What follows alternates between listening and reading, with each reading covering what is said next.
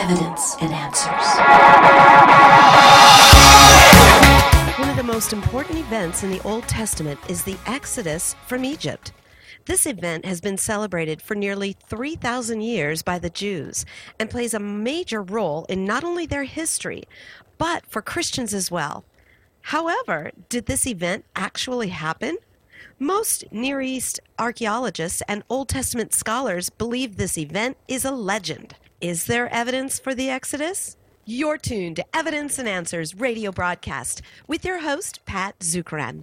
Pat is an author, teacher, and international speaker in the area of Christian apologetics, the defense of the Christian faith.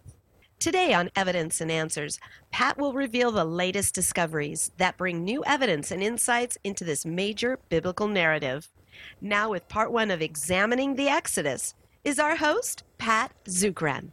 You're listening to Evidence and Answers, where we provide compelling evidence for faith and hope in Christ and biblical answers to the challenges of today. Well, we're starting our series on examining the Exodus. This is perhaps one of the most important events in the Old Testament, and also it has tremendous ramifications for the New Testament and the Christian as well. So we're going to be doing our series on the Exodus. Now, I'm going to be going through a lot of facts and information during this series, and many of you listening there on radio, I don't expect you to get all these facts down, you know, as soon as you hear it, but You'll probably be interested in the things that I say, and you can go to our website at evidenceandanswers.org, evidenceandanswers.org, and read our article on examining the Exodus, or I believe it's titled The Exodus Examined, right? And you can read our extensive article and listen to this show again, along with other great interviews that I've done with scholars on this area of the Exodus. Well, one of the most important events in the Old Testament is the Exodus event from Egypt. This event has been celebrated for nearly 3,000 years by the Jews and plays a major role in the history of the nation. It's during the Exodus that Israel was established as a nation. It was at the Exodus that God displayed his greatest miracles, delivering his people from slavery in Egypt. And it's during this time that the law was given to the nation. Many of the Jewish festivals come from the Exodus, such as the Passover, the Feast of Weeks, and the Feast of Tabernacles. The Exodus is also a significant event for Christians as well. Jesus quotes the Pentateuch numerous times in his teachings, affirming things like the Mosaic authorship, the Exodus event, and specific events mentioned in the Exodus journey of Israel throughout his teachings. Jesus even celebrated the Exodus event of the Passover and gave new meaning to this supper. So the importance of the Exodus to the Old and New Testament cannot be understated. It is one of the most important events in Old Testament Judaism and it has ramifications for the Christian as well. However, did this great event actually happen? There are skeptics and archaeologists called minimalists who do not believe the Old Testament prior to 1 Kings is historical. Most scholars question the existence of Moses and the historical authenticity of the Exodus account. In fact, most Near Eastern archaeologists believe the Exodus account is a legend invented by Israelite priests of the 7th century BC during the reign of Josiah. Minimalists believe the Israelites were actually a powerful hmm. Canaanite tribe that rose to prominence. And when they became an empire, they created this myth of the Exodus to give their newly formed nation a history and identity. That is a common practice in Middle Eastern cultures. And so many skeptics and minimalist archaeologists believe that indeed this is what was practiced by the Israelites here. Well, if the Exodus did not occur, this would be a major blow to the historical integrity of the Bible and even to the deity of Christ, for Christ hmm. would be wrong in quoting these events and referring to them as historical. So it's for these reasons we need to examine the evidence and see if there is a case for the Exodus and the conquest stories of Canaan. Now, most Near Eastern archaeologists believe that the Exodus is a legendary account. Here's what some of the top modern Near Eastern archaeologists say about the Exodus. Thomas Thompson says this about biblical history. salvation history is not a historical account of saving events open to the study of the historian. Salvation history did not happen. It is a literary form which has its own historical context. In fact, we can say that the faith of Israel is not a historical faith in the sense of a faith based on historical events. It is better a faith within history. Dorothy Irvine says this about Israelite history. Of these narratives, Davidic lore, as well as all the narratives of the Pentateuch, the first five books of the Old Testament, the historical problem is not so much that they are historically unverifiable, and especially not that they are untrue historically, but that they are radically irrelevant as sources of Israel's history. Israel Finkelstein says this on the conquest combination of archaeological and historical research demonstrates that the biblical account of the conquest and occupation of Canaan by the Israelites is entirely divorced from historical reality. This is what the majority of Near Eastern archaeologists say. This is what is in our history textbooks. And if you have students taking religion class at the high school or collegiate level, this is most likely the kind of teaching that they're going to get. So if one of the major events of the Old Testament is indeed fictional, then much of the Bible then stands in question. Critics argue that there is little, or some even say no archaeological evidence that corroborates an event like the Exodus or the conquest of Canaan. Critics argue that there are no extra biblical records or records outside the Bible of the Exodus in Egypt or the Near East. They also point out that the archaeological data of Canaan does not match up with the date and events of Israel's conquest of Canaan mentioned in the book of Joshua. Now, one of the first things critics point out is that there is no mention of the Hebrews in Egyptian records. Critics argue that plagues killing a massive segment of the Egyptian population, plagues ruining their food supply, the loss of their army uh, in the Red Sea, and a mass migration of slaves exiting Egypt would have crippled the nation's economy, military, and government. And if this were the case, why is this never mentioned in any Egyptian records? Another major point of contention is the date of the Exodus and conquest of Canaan. Now, conservative Bible scholars date the Exodus at about 1446 BC. This is based on the passage of 1 Kings 6:1. This means the conquest of Canaan then occurred about 1406 BC. We'll talk more about the date of the Exodus later on in the show. However, most biblical scholars favor a later date of the Exodus around 1260 BC and the conquest about 1220 BC based on Exodus 1:11, which states that the Israelites built the cities of Pithom and Ramses. Many believe it refers to Ramses II, who ruled from 1290 to 1230 BC. However, either of these dates are problematic because the archaeology in the land of Canaan does not yield strong support for either the early date of 1446 BC or the late date of the Exodus 1260 BC. A key city is Jericho, the first city that Joshua conquered after he crossed the Jordan River. Most archaeologists agree the city was destroyed and abandoned from 1550 BC to 1200 BC. So for nearly 350 years, this city was abandoned. Therefore, if the Exodus occurred in 1446 BC or 1260 BC, then Joshua arrived at Jericho either at 1406 BC or 1220 BC when the city was abandoned. Critics would also argue that the city of Ai, which is believed to be at the modern site called Et Tel, was abandoned at this time as well. Therefore, many conclude that the biblical stories of Jericho and Ai are simply mythical. If the conquest stories are legendary accounts, minimalists also conclude then that the Exodus must be as well.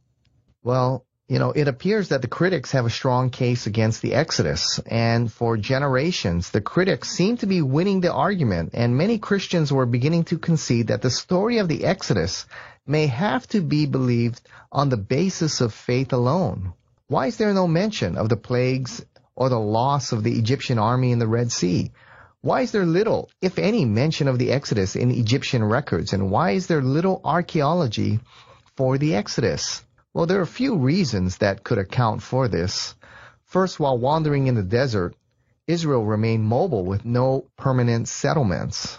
Second, Egypt, as is the case with most Middle Eastern kings of this time, would not keep records of such a defeat upon their nation. Third, according to many archaeologists, we have not yet excavated a vast majority of the sites, and there are many more discoveries yet to be made. Now, these are reasonable answers to the critics' challenge, but not very satisfactory. If there was an event as momentous as the Exodus and conquest of Canaan, we should find some historical data that supports such an event. Well, recent discoveries by archaeologists alongside careful study of the biblical account is beginning to turn the tide. Can we build a case for the Exodus? I believe the archaeology interpreted correctly builds a strong case for the Exodus. So as we embark on this journey, we must first use the best approach in examining the evidence. And what is this approach? Well, there have been several approaches used by archaeologists and historians. In examining the authenticity of the Exodus account, it's important that we begin with the correct approach. Now, there have been two extreme approaches to studying biblical archaeology. Some biblical scholars will base their conclusions solely on the biblical text. After drawing their conclusions, some will look at the archaeological data while some will simply ignore the data.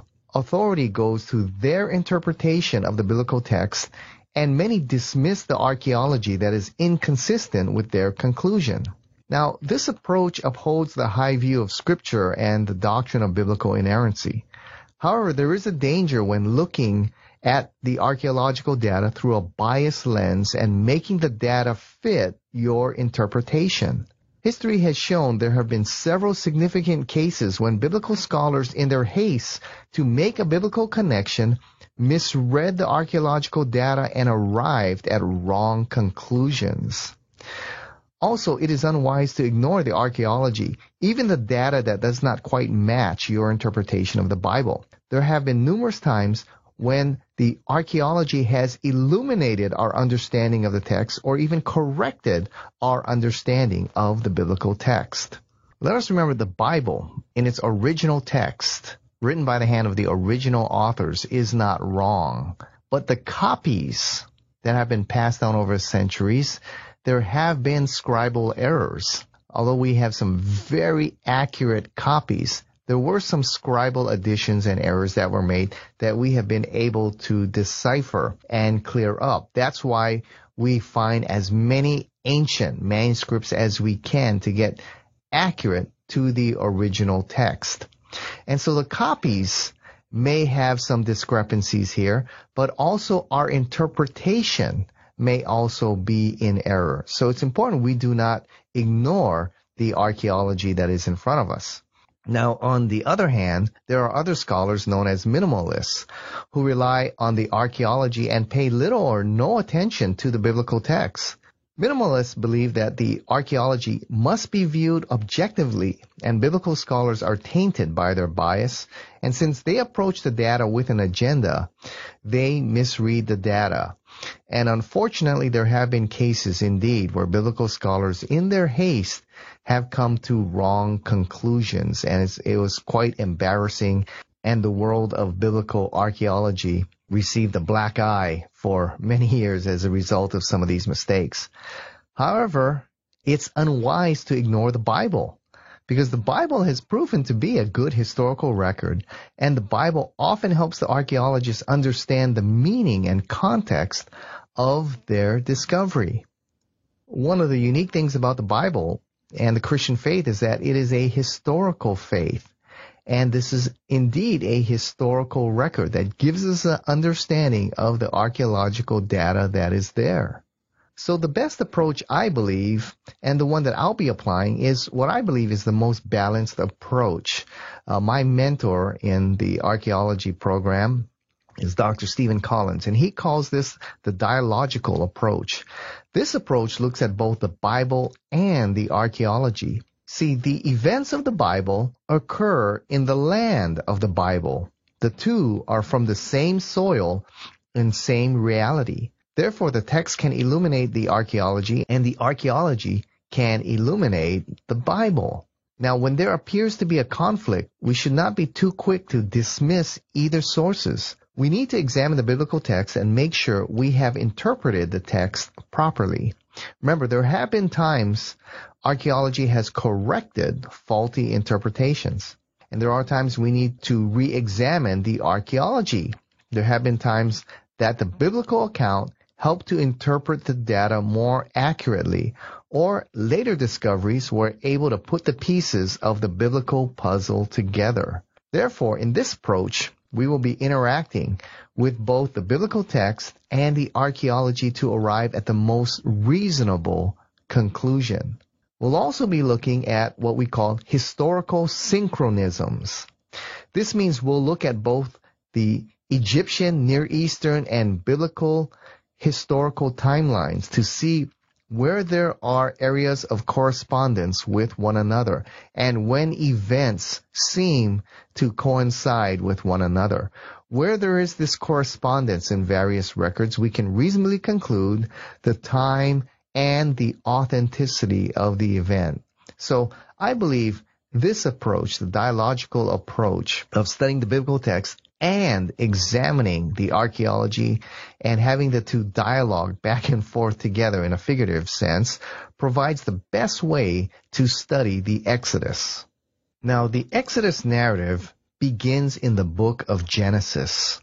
According to the Bible, Joseph is sold into Egyptian slavery by his brothers, and we all know that famous story. Joseph, his coat of many colors, and how he was betrayed by his brothers and sold into slavery into the land of Egypt. And through the providence of God, Joseph rises from a slave to become the second most powerful ruler in Egypt, only under the Pharaoh. And eventually we know that famous story of how Joseph is reunited with his family and they all migrate from Canaan to Egypt, where through the blessing of God they grow to a sizable population. However, Exodus 1:8 states, Now there arose a new king over Egypt who did not know Joseph. This king viewed foreigners like the Hebrews as a threat to the nation. So to control these foreigners, he forces them into slavery. Now, Critics argue that the story of Joseph is fictitious for several reasons. First, a large migration of Asiatics into Egypt is unlikely for the Egyptians they say would not allow such a thing. Second, it is even more unlikely that the Egyptians would allow a foreigner like Joseph to arise to such a prominent position as he did. Well, is there evidence of migrants into Egypt during this period, and could a foreigner indeed rise to prominence in an empire like Egypt? Well, one of the repeating themes in the patriarchal narratives is the recurrence of drought in the land of Canaan. And through studies in climatology, pedology, the study of the soil, geology, geography, geomorphology, paleobotany, and other sciences, archaeologists can determine climates of each period and when droughts occurred. Now, the patriarchs from Abraham to Joseph date from the time what is called the Middle Bronze Age II, which would be from 1900 to 1550 BC. Once again, I don't expect you to get all this information listening there on the radio, but you can go to our website at evidenceandanswers.org and you can read the article I have on examining the Exodus and get all these facts. Right? Now, during the preceding periods, before the Middle Bronze Age, we have something called the Intermediate Bronze Age from 2300 to about 2100 and Middle Bronze Age 1 from 2100 to 1900. These are the periods before the patriarchs, before Abraham. And studies have shown there's ample rainfall and the population in the Levant grew considerably. However, during Middle Bronze Age 2 period, this is the time of the patriarchs, Abraham, Isaac, and Jacob, the southern Levant, the Canaan area, where Abraham, Isaac, and Jacob lived, suffered from several periods of drought after 1900 BC, which drove thousands of Semitic people to the Nile Delta. Egypt didn't suffer droughts like the rest of the Near East did because of the Nile. There was a consistent water supply there. So when there was drought in the Near East, in the Levant, there were many migrations that were made to Egypt. And we know that there were droughts during this period. We know this because in the soil of this period, you see windborne sands and not water sediments in the core samples. So when you see this, this indicates a period of famine. And this is how we know that the famine started in the 1800s. Now, Egyptian records reveal numerous nomadic groups entering into Egypt as early as the 20th century BC, which would be during the time of the patriarchs. Trading between the Semitic world and Egypt was commonly practiced.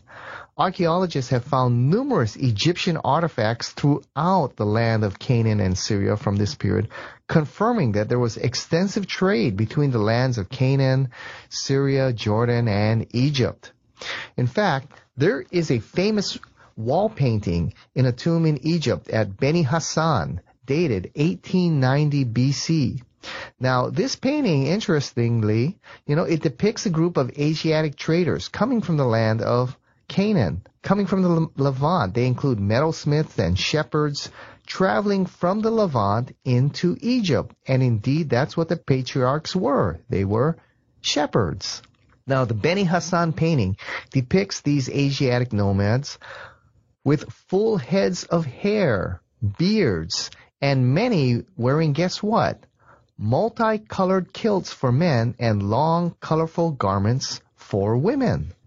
Now, Genesis 37:3 states that Israel loved Joseph more than any of his sons because he was the son of his old age, and he made him a robe of many colors.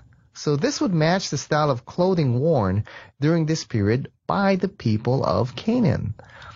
Now, there are Semitic migrants known as the Hyksos who migrated into Egypt in 1730 BC from the Levant. The Hyksos grew in number and eventually took the throne to rule over the Nile Delta region in northern Egypt for nearly a century. In fact, dynasty 15 to 17 in Egypt are known as the period of the Hyksos.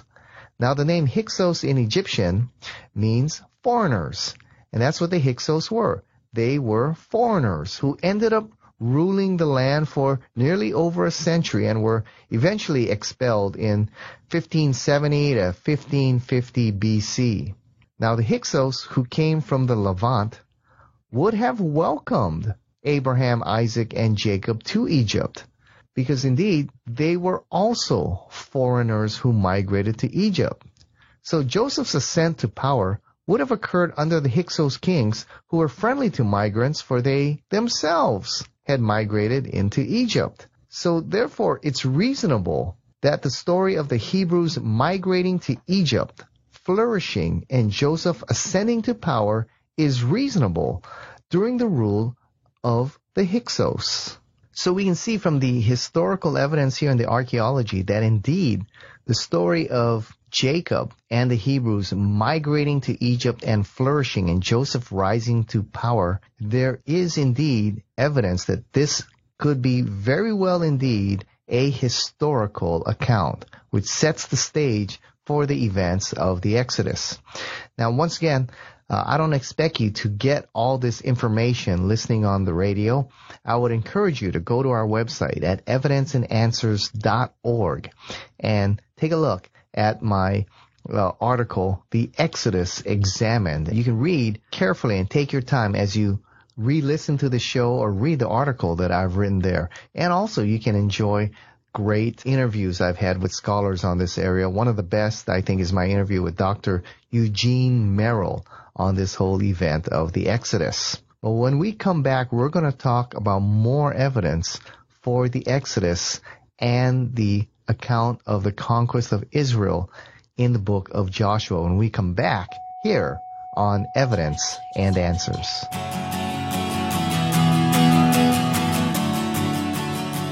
We've run out of time. Thank you for joining us here on Evidence and Answers radio broadcast. We hope you enjoyed today's show. If you would like Pat to speak at your church, Bible study, or perhaps hold an apologetics conference, give him a call locally in Hawaii. That number is 483 0586. Or you may contact him through the Evidence and Answers website. That's evidenceandanswers.org. To keep broadcasts like Pat's on the air, we rely on generous support from you, our listeners. For the opportunity to donate, head on over to our website. Once again, that's evidenceandanswers.org, and you may do so right there online on the homepage. You will also find we have a wide variety of resources available to you. So be sure to share our website with those around you. Join us again next time on the air or online as we provide compelling reasons for faith in Christ. That's Evidence and Answers with Pat Zukeran.